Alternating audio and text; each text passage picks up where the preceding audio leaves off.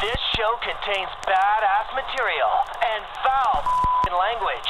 Some people may find offensive. What else did you expect? Nostalgia really whips the llama's ass. Welcome to Bitch Watch. Hi, I'm Sly. I'm Witsy. And we're two bitches watching TV. We're a recap and shit talk show. That's right, we watch hours and hours and hours of TV, so you don't have to. You can listen and laugh along with us everywhere you listen to podcasts and find us on Instagram and Twitter at BitchWatchPod. Is our show original? No. Entertaining? We hope so. This is Bitch Watch. How's it going, everybody? This is Chewy, And this is Monica, and we are from the podcast titled Exploring the Myths Behind the Legends. where we talk about stuff like horror films, shows, and folk legends. You can find us on Anchor, Spotify, Apple Podcasts, and Podchaser. Like us and give us a review.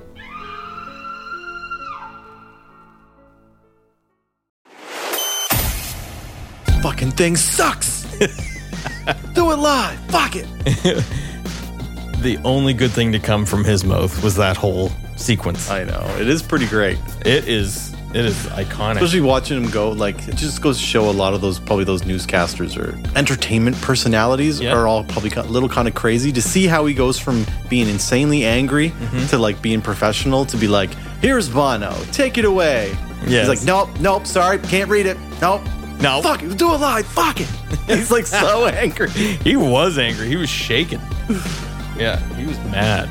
It's like when you find out that like your favorite artist is actually a nut job, Like Marilyn Manson. maybe.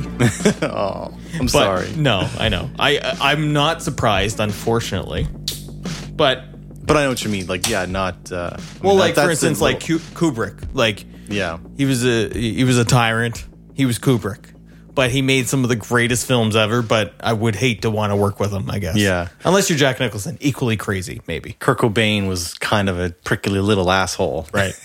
Yeah. You, you wouldn't really want to hang out with him. Yeah, yeah. Prickly little asshole. He does seem like a little prick. Yeah. I think Dave Grohl would be a good time. Dave Grohl will definitely be a good time. Yeah. I don't think he's, yeah. I think I don't think he's ever lost sight of where he comes from. It's very strange how some Yeah. people can hold it together and some people can't, you know. But that's part of his shtick now. just being the super approachable, the Oh, yeah. super.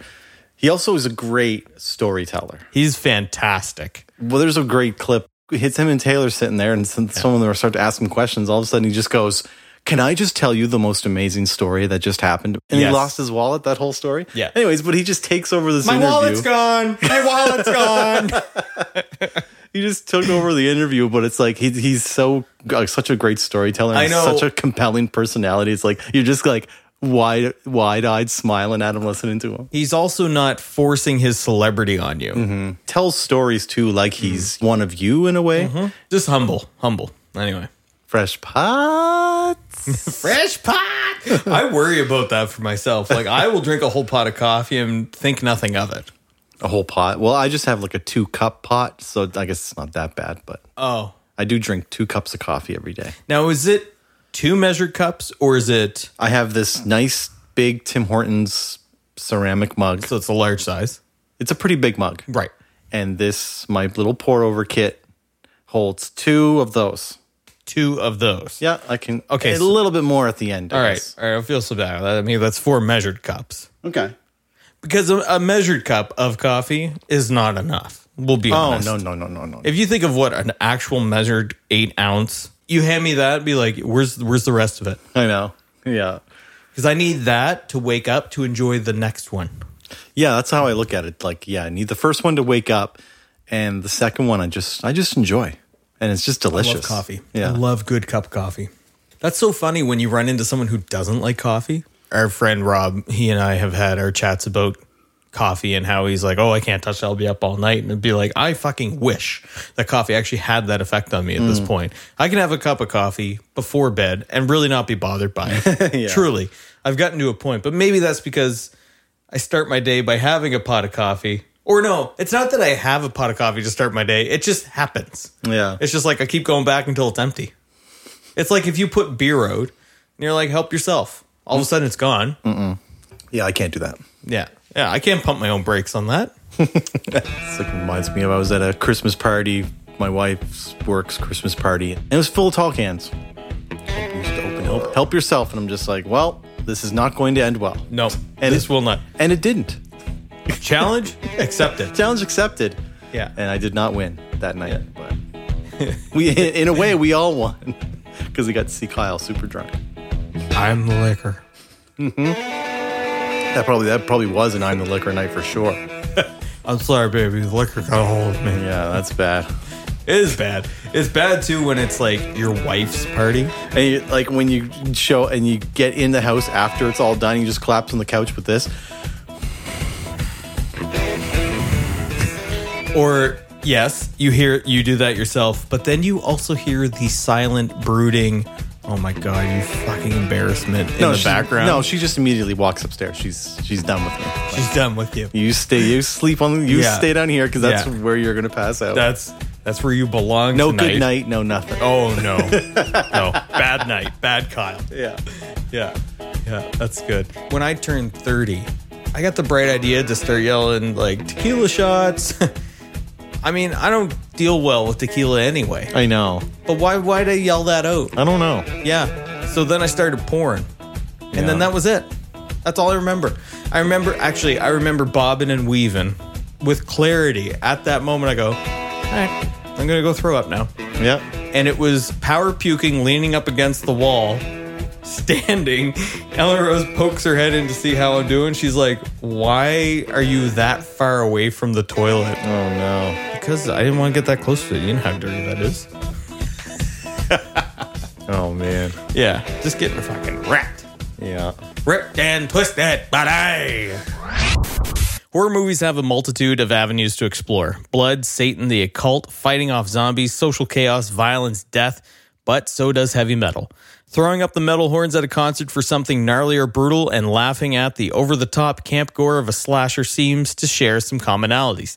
And just like the bastardized metal family tree and the undying lists of subcategories, no pun intended, Horror also seeks a need to sever itself into new nodes to define new subgenres. But where do the two worlds of metal music and horror movies intersect? Metal exploitation. This is where metal and horror are stitched together like a human centipede experiment, as metal is exploited, satirized, and most importantly, portrayed lovingly within its own unique variety of horror films. The sound of heavy metal started with Black Sabbath. I think we can both agree on that I think so. there's been the age old debate was it Judas Priest or Sabbath? I know they say the first time the term heavy metal was used is heavy metal thunder in Born to Be Wild. By Steppenwolf, Canadian band.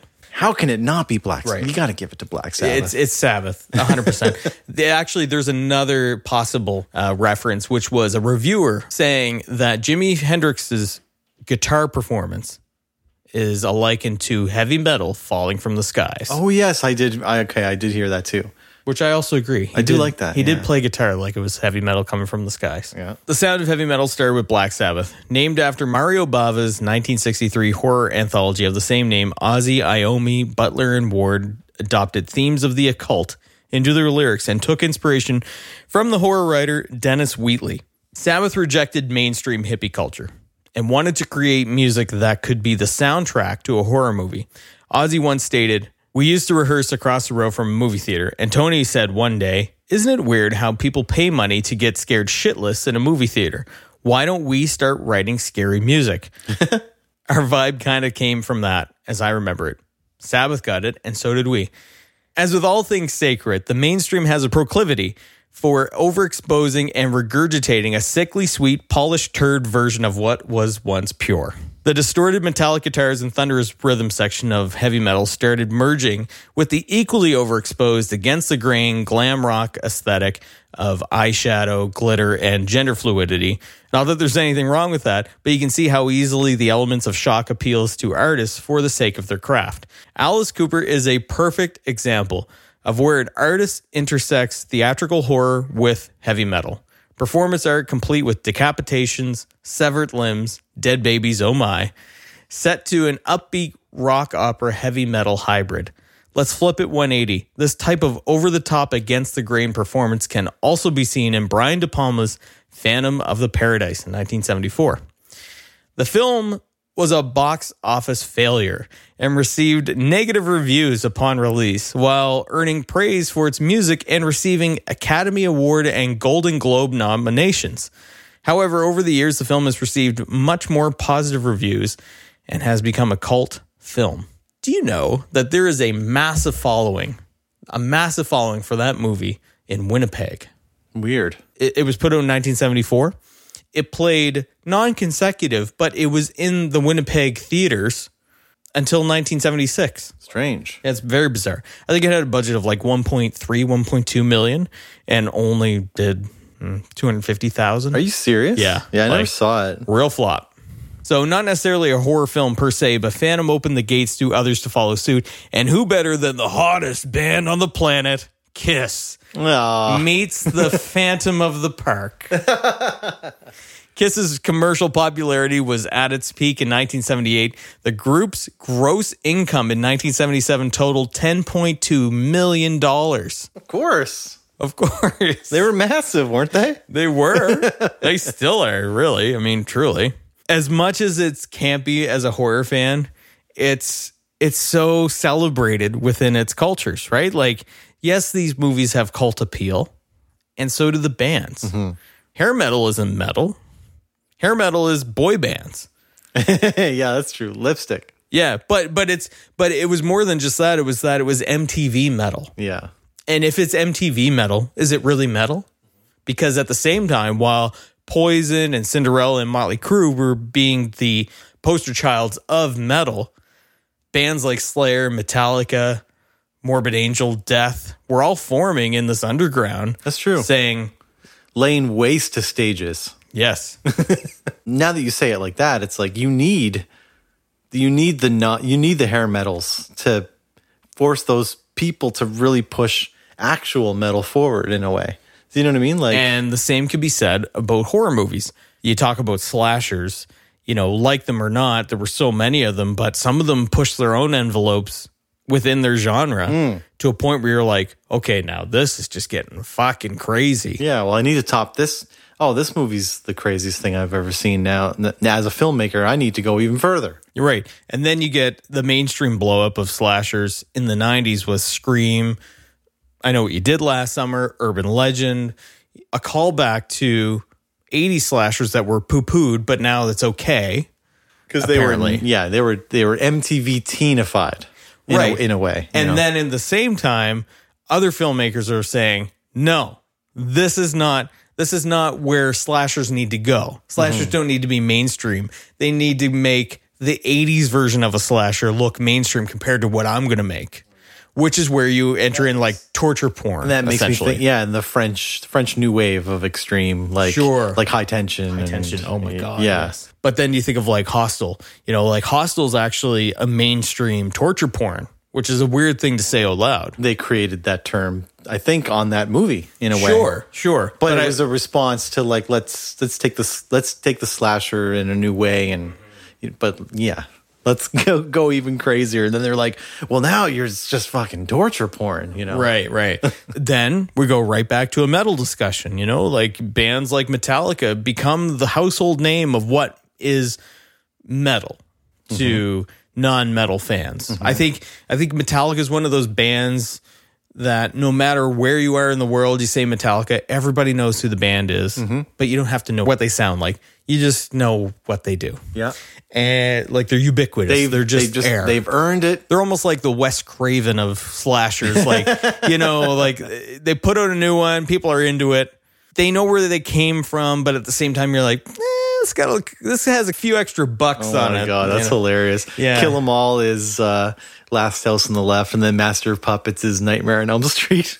And the Black Album is Scream. Oh my god, that is that is very perfect. And then Lulu is um, Oh, no. uh, what's it called? What's that one he did? My Soul to Take. He did like a, some weird dramas in there too, like um, that one with Meryl Streep, Music of the Heart.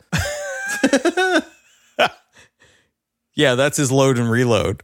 no, Yeah, I'm gonna- because it strays from the pack. I would say S and M strays more from the pack than Load and I would Reload. just, oh, come on. Think of how divisive the fans were when that came out. yeah, but the meta- the f- music fans are idiots. you heard it here, folks. Yeah, You're an idiot. they don't they don't like change. Oh my god, they got their haircuts. Even Alice in Chains put that on their guitar. And meanwhile, they're playing MTV Unplugged and they're making fun of Metallica for cutting their hair. Like, get real. oh, I know. It was such a it was such a thing. Scream, Scream Two, Music of the Heart. Scream Three. What a weird departure. Right. Cursed, Red Eye. Red Eye was good. Ooh, right eye was good. Uh, then My Soul to Take, then Scream 4 was his last movie. Do you know what the first metal exploitation horror film was? It was in 1980. yes, it apparently. was. Do you remember? Terror Yeah. on tour. Hey. and it's funny too because like apparently the plot uh, it's about a suspiciously kiss-like band called the Clowns who act like Suspicious. That's what it says. I know. Yeah. Uh, Can I read you what the box said? okay. Can you tell the difference between fantasy and reality? The Clowns are a rock group on their way up the barbed ladder of success. In their macabre makeup, it is impossible to distinguish one from the other. Their incredible stage performance centers around sadistic, mutilating theatrics, and eventually real murders begin. The police are called in and consider the band members prime suspects until they realize the killings are occurring during the performances. The search for the murderer begins and ends with the audience chanting, Kill, kill. Oh my god, so metal. Like w- that, that summary of the box art is enough for me to say, Yeah, I want to see this. as a metal fan, as a horror fan. Yeah, Yeah, exactly. it's a celebration of the over the top yeah. theatrics within its own genre. Yeah. This leads into perfectly actually to my to my first movie. Yes. Uh, in terms of metal exploitation, metal and horror. Uh, and it's a movie I hadn't even seen until recently. I actually watched it just the other day because it's on YouTube. Um, and it's a, a Canadian horror film. I didn't know that it was even Canadian from 1988 called Black Roses. Black Roses, yes. Um, and it was kind of it was hilarious. I love how it starts. It's uh, uh, it starts right away with an awesome like metal '80s metal anthem. They're just all in in demon garb, but with like the spandex, the tight kind of get-ups. And then during the Love it. opening credits, they're rolling. So they go from town to town. Like they're so they're demons, and they you know, ki- I guess vampire demons, and they just like feed on people as they go town to town on their tour. Oh my God. And the opening credits is like they're both rolling down the street. They have two Lamborghinis or something rolling down the street. Yes, as the there's a opening white one and a credit- red one. Yeah, exactly. But yeah, so it's pretty hilarious. Apparently, the band in the movie or the music was written by the members of a band called King Cobra, who I've Mm-hmm. never heard of before. Actually, Actually, Pice is yes, the drummer. So that's the only person I actually heard of being a drummer. Uh, and I only knew that name as a drummer. I didn't even know any of the actual bands he had been in, but Ozzy. um, okay. Bark at the Moon era. Oh, nice. Okay. One of the things about Black Roses that I did love, the music actually kicks fucking ass. like, there's great music in it. I love 80s metal when it kicks ass. The movie's not, I mean, it's whatever. It's kind of, it's almost like a footloose storyline where this town had never had a live concert before. It almost makes me think of, like, you know, those, like, we talked about before, those censorship groups, those parent groups that like want to censor music. Yep. It's almost like they wrote this movie because the movie's about the town doesn't want the metal band because it's a bad influence. Right. But the metal band is actually demons and then they infect the kids and they make them like murder. So it's kind of funny in that way. But there's a great scene involving, uh, remember Big Pussy from uh, The Sopranos? Yes. He's looks so young, looks like I mean maybe mid twenties, and he gets eaten by a record player or something. I think he puts on a bad record. I just remember one of the records is like breathing and talking to him, and Oh, very Videodrome looking. yeah. So, Yeah. Well, what a funny movie! That's hilarious. Trick or Treat was a big one. Mm-hmm. Now, obviously, fans of a band called Fastway would have loved this. Who's that band? Fastway. I don't even know that band at all. Well, they were the ones that did the soundtrack to Trick or Treat. Oh, That's it. but uh, trick or treat's a good time. Obviously, we're we're summoning up the dead through a subliminal message in an album. I haven't seen Trick or Treat, but I definitely am, I'm aware of Trick or Treat in terms of Sure. metal exploitation. So Yeah. have you seen it? Yes, and I, I watched it when I was younger, thinking it was going to be a lot cooler. wasn't w- wasn't what I thought it was when I was younger, but now I can appreciate it. But I think this is one of the bigger '80s hybrids of saying, "Here's metal in a movie represented, quote unquote, well." just an average American kid loving his metal icons. Dude dies. He obtains a copy of this unreleased album, Mm-hmm. plays it backwards, conjures up the dead, and his icon is no longer iconic or heroic, but he comes back. There's trick or treat. That's pretty fucking metal to me. Isn't Gene Simmons in that? yeah. He's the disc jockey. that the kid befriends? Yeah. Yeah. Oh, jeez. Yeah. Also, Ozzy makes an appearance in it. He plays the preacher, the Oh. televangelist preacher. It's always a movie that shows up on like Halloween metal centric Yes. horror movies. Yes. But yeah, I still I got to check that out. Movies that encapsulate the idea of being in a band. Sure. And so let's go from the polar opposite of being a mega superstar, world touring, mainstream band to being the kid in the garage, like the guy that's just starting out. But what Yep. makes this movie especially great is because it does deal with a kid that wants to be in a black metal band. And I'm talking about 2015's Deathgasm Ooh, that's a New- good one. New Zealand comedy horror. Um, and it's just yeah, it's about this kid. He moves in. I think he moves to a new town, and he starts. He just wants to form a band, and he's like wants. It's like a bl- he wants to play black metal, and there's obviously lots of great makeup in the movie where he he's walking around with that like Lords of Chaos mayhem the kind of corpse paint. yeah, just white and If you don't know what corpse paint is, it's like if you take the black and white palette that Kiss uses and you just drag the black right down the face. Yeah, yeah, yeah. And there's there's great it's great comedy moments when he uh uh he starts to he gets a love interest with like this this girl that lives in the town and they go on this date and they're like sitting in a park bench having ice cream. Man. And she is just she is like the like a picture perfect kind of cheerleader, perfect looking, you know what I mean? Like blonde, short skirt wearing. But and then he's all in his black metal garb with his like full corpse paint on. And they're both like having ice cream on a park bench. It's pretty funny. But it humanizes this Yeah. like persona that you carry. But the movie's just, yes, about they summon demons from playing like the ultimate. They find this old sheet music, this old metal music, and they play.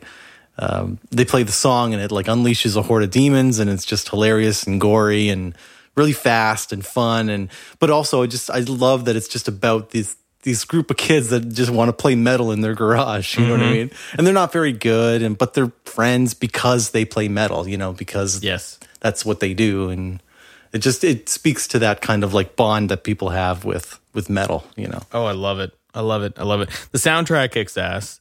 Uh, Mark of the Pizzagram by Axe Slasher.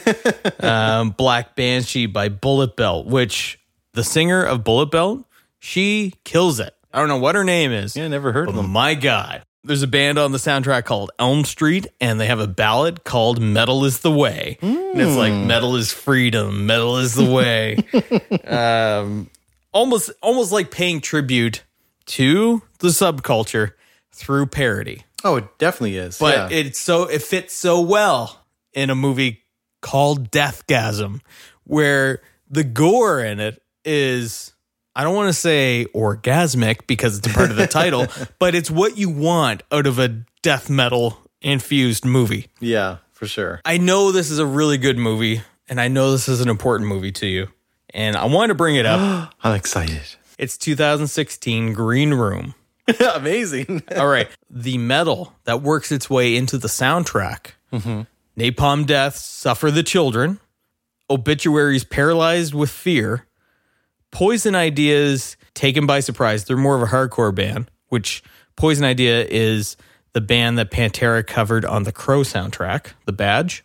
And of course, this is this is probably the most metal entry on this list. Slayer's War Ensemble. one of the things I love most about Green Room is how just fucking intense it is. And it's like you can't, it's like you almost like have no time to think when Yeah. you're watching Green Room. So it's like I can't even actually think of, I, there's music on in the background maybe, but Yeah.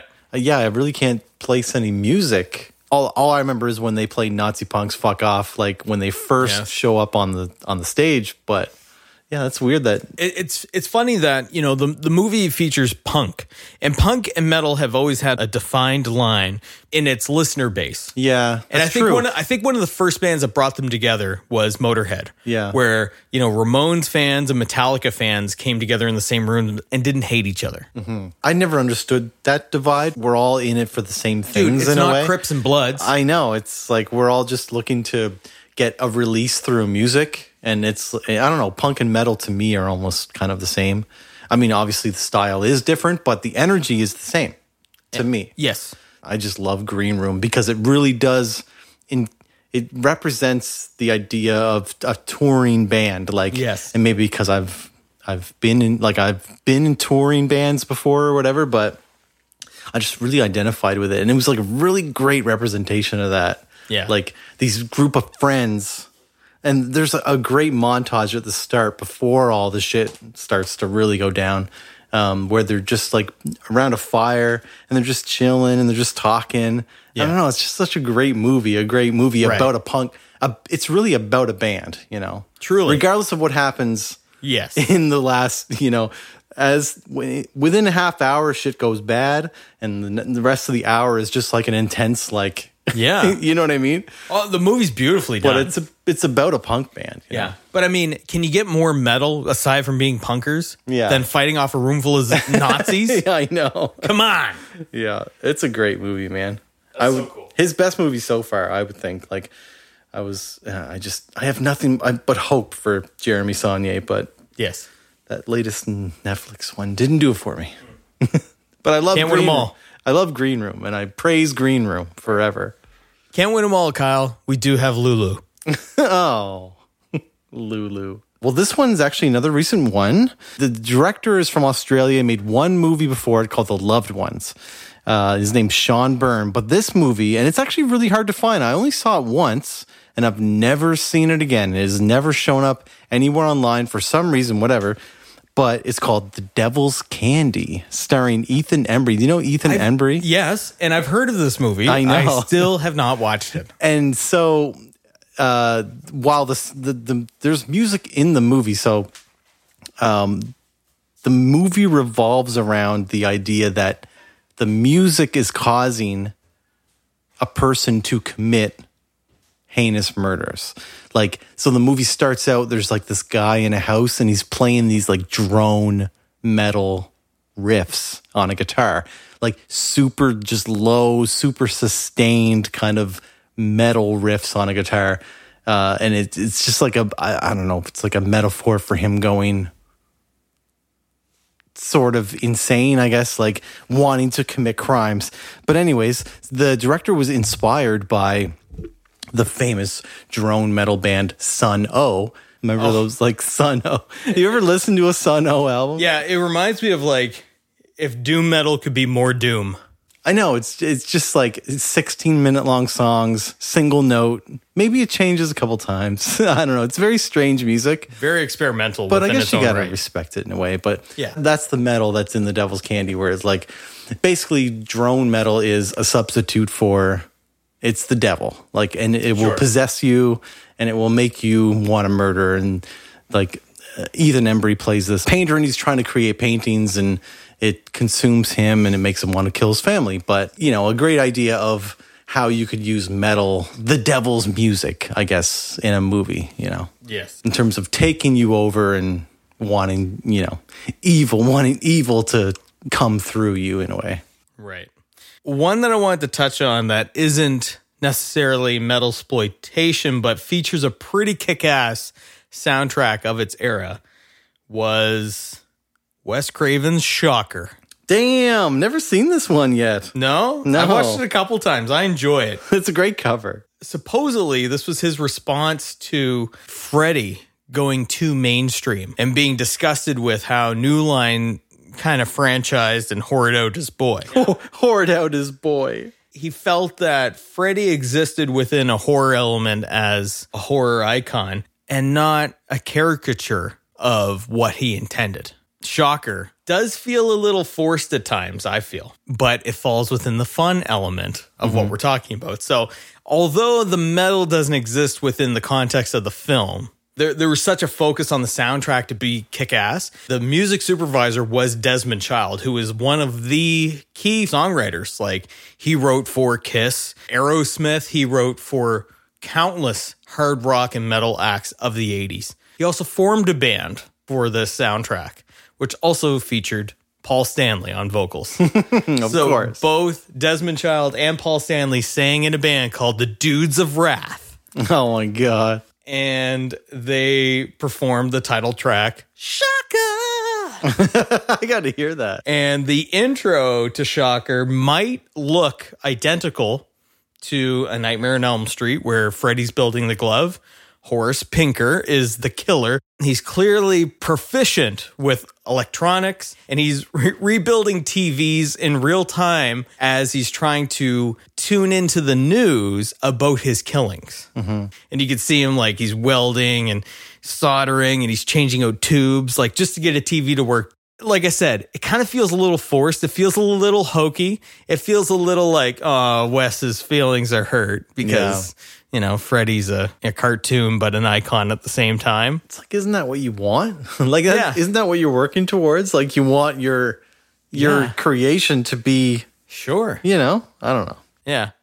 Uh, so, with that being said, the soundtrack No More Mr. Nice Guy, covered by Megadeth. Shocker, Dudes of Wrath, uh, written by Desmond Child and Guy Man Dude. I'm pretty sure that's made up. The soundtrack was super fun, relevant of the time, 1989, right at the end of the hair metal, which is also fitting for this movie where it's not necessarily a slasher, it's kind of like that dream logic slasher.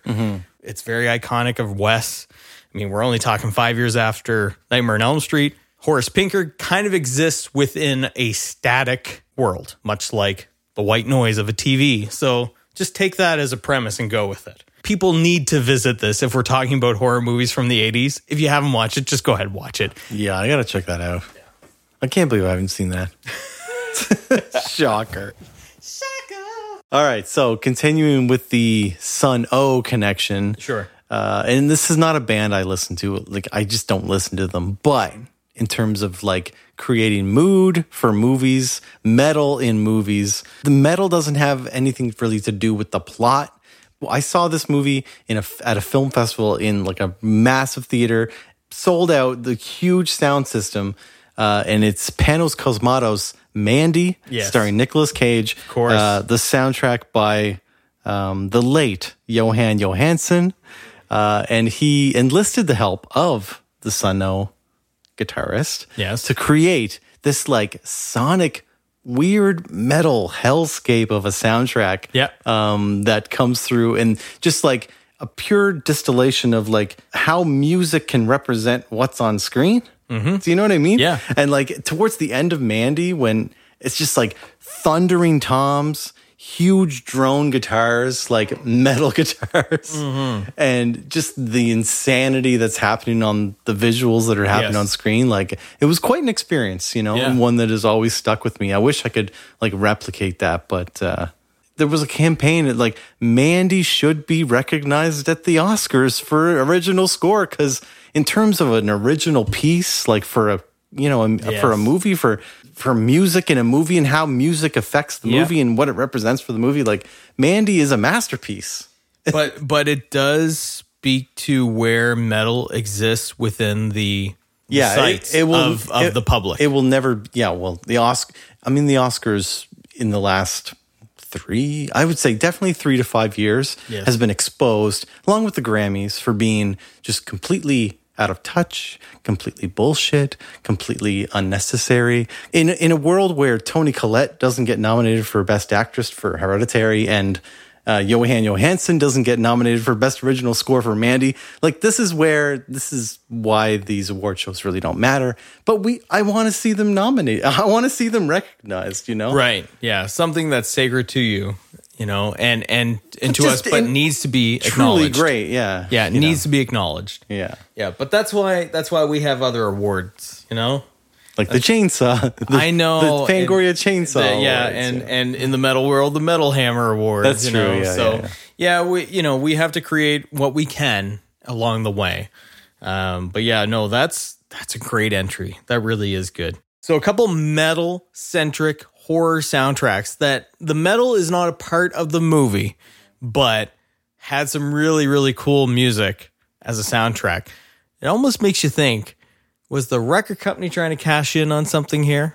I think Probably. so I think so. and I'm gonna give I'm gonna I'm and, and I've got I've got huge nostalgic vibes with this. It's 2003 Freddy versus Jason soundtrack, Roadrunner Records. Now you and I both know Roadrunner Records quite well without even thinking about it. Sepultura.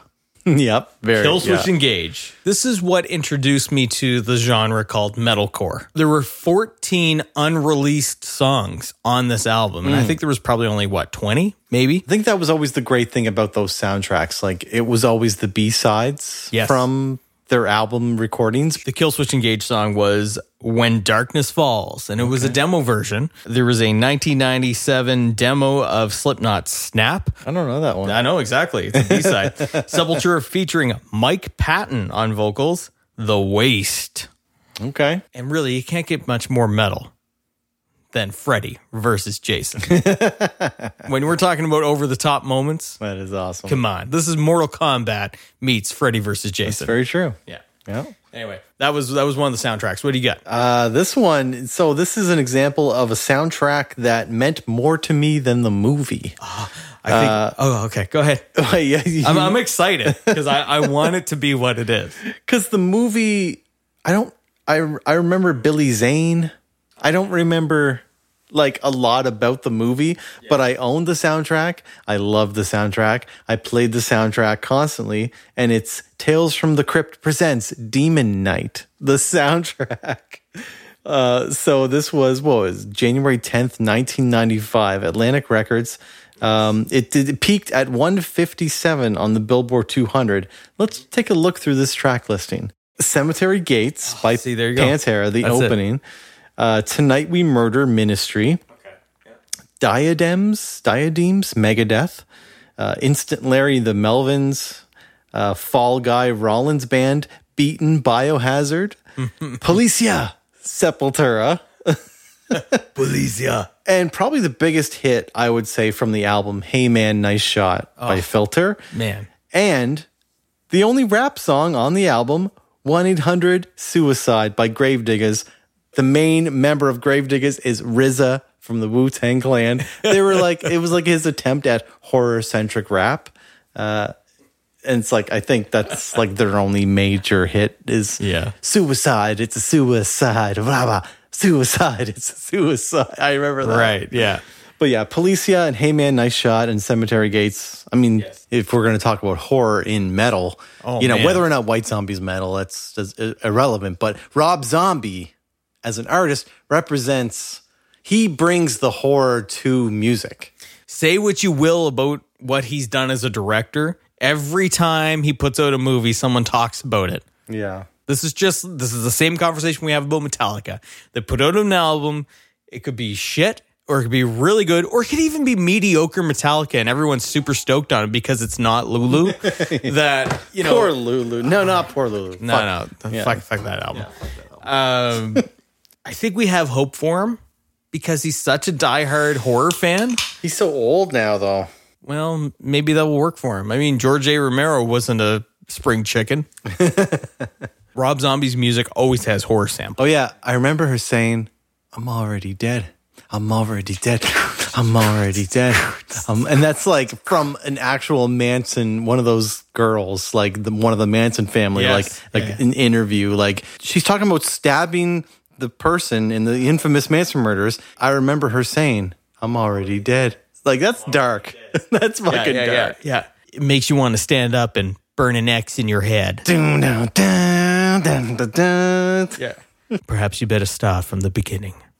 and that's from 1957 Curse of Frankenstein. horror permeates every single thing that Rob Zombie puts into like even just like his solo stuff, like Living Dead Girl, you know, Oh. Dragula. Super Beast. Yeah. Just great, Demonoid phenomenon. great horror imagery. Meet the creeper.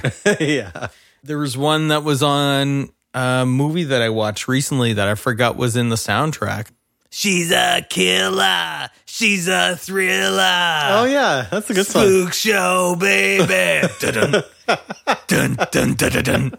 It's heavy, man. Dun, dun, dun, dun. It's funny. It's like we're talking about metal exploitation, but I think Rob Zombie's actually horse exploitation in the metal yeah, world. that's true. It's like the 180 of what we're talking That's about. very true. He's exploiting horror for Yes. his music. I love it. Yeah, that's I love true. it. I like love that. It. And I mean, you know, give him credit. I mean, the dude's a, an artist, regardless.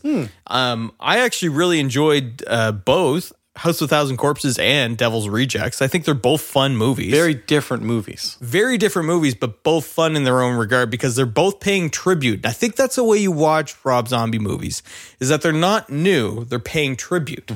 If you watch them as a tribute piece, you actually kind of appreciate them a little bit more, in my opinion. I mean, I enjoyed, I love the Halloween remake.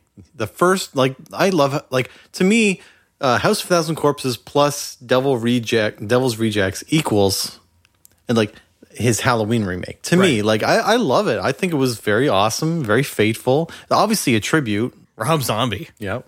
Icon, you you really can't horror metal icon. exactly You know. the dude waves the flags for both Yeah, exactly. big time And remember that era of the booklet, the Astro Creep 2000 book. I just loved looking through that and reading the lyrics and how the artwork works with the lyrics that are printed. And Oh, man. man, just what a horror metal master Hybrid. Yeah, yeah like he really embraced both subcultures right away some of the other albums that i bought at that time just based off of the soundtrack i didn't even necessarily watch the movie heavy metal 2000 that featured immortally insane by pantera that's a b-side that would also show up on the texas chainsaw massacre reboot in 2003 soundtrack which was also metal based um, that featured Shadows Fall, Meshuggah, Fear Factory, Morbid Angel, Canadian content, Finger 11, and Lamb of God. Definitely, this is my house. I love metal and horror intersecting, and both exist together um, and, and, and kind of complement each other quite well, where all is welcome. For listening thank you. Um, the continued support online is always amazing. Um, constantly linking up with other great podcast fans, sharing moments and memories. It just real you just realize how connected we all are, even if we're not on the same page necessarily. And I think that's I think that's what nostalgia is. like. Nostalgia breeds nostalgia. but yeah, just how you know amazing it is that like, you know this kind of discussion and this kind of like thinking can. It speaks to what we're talking to tonight, like how two humble guys in the in a basement in Nova Scotia, Nova Scotia, Canada. You know, we can talk about these things, but you know, we're with you, and and you understand what we're talking about. A 100%, yes. that's just where we are. Yeah. And for Nostal Junk Podcast, I'm Kyle saying this piece is called "Lick My Love Pump." And I'm Matt for Nostalgia Junk Podcast saying, Shut up, play my tape for me tonight or die.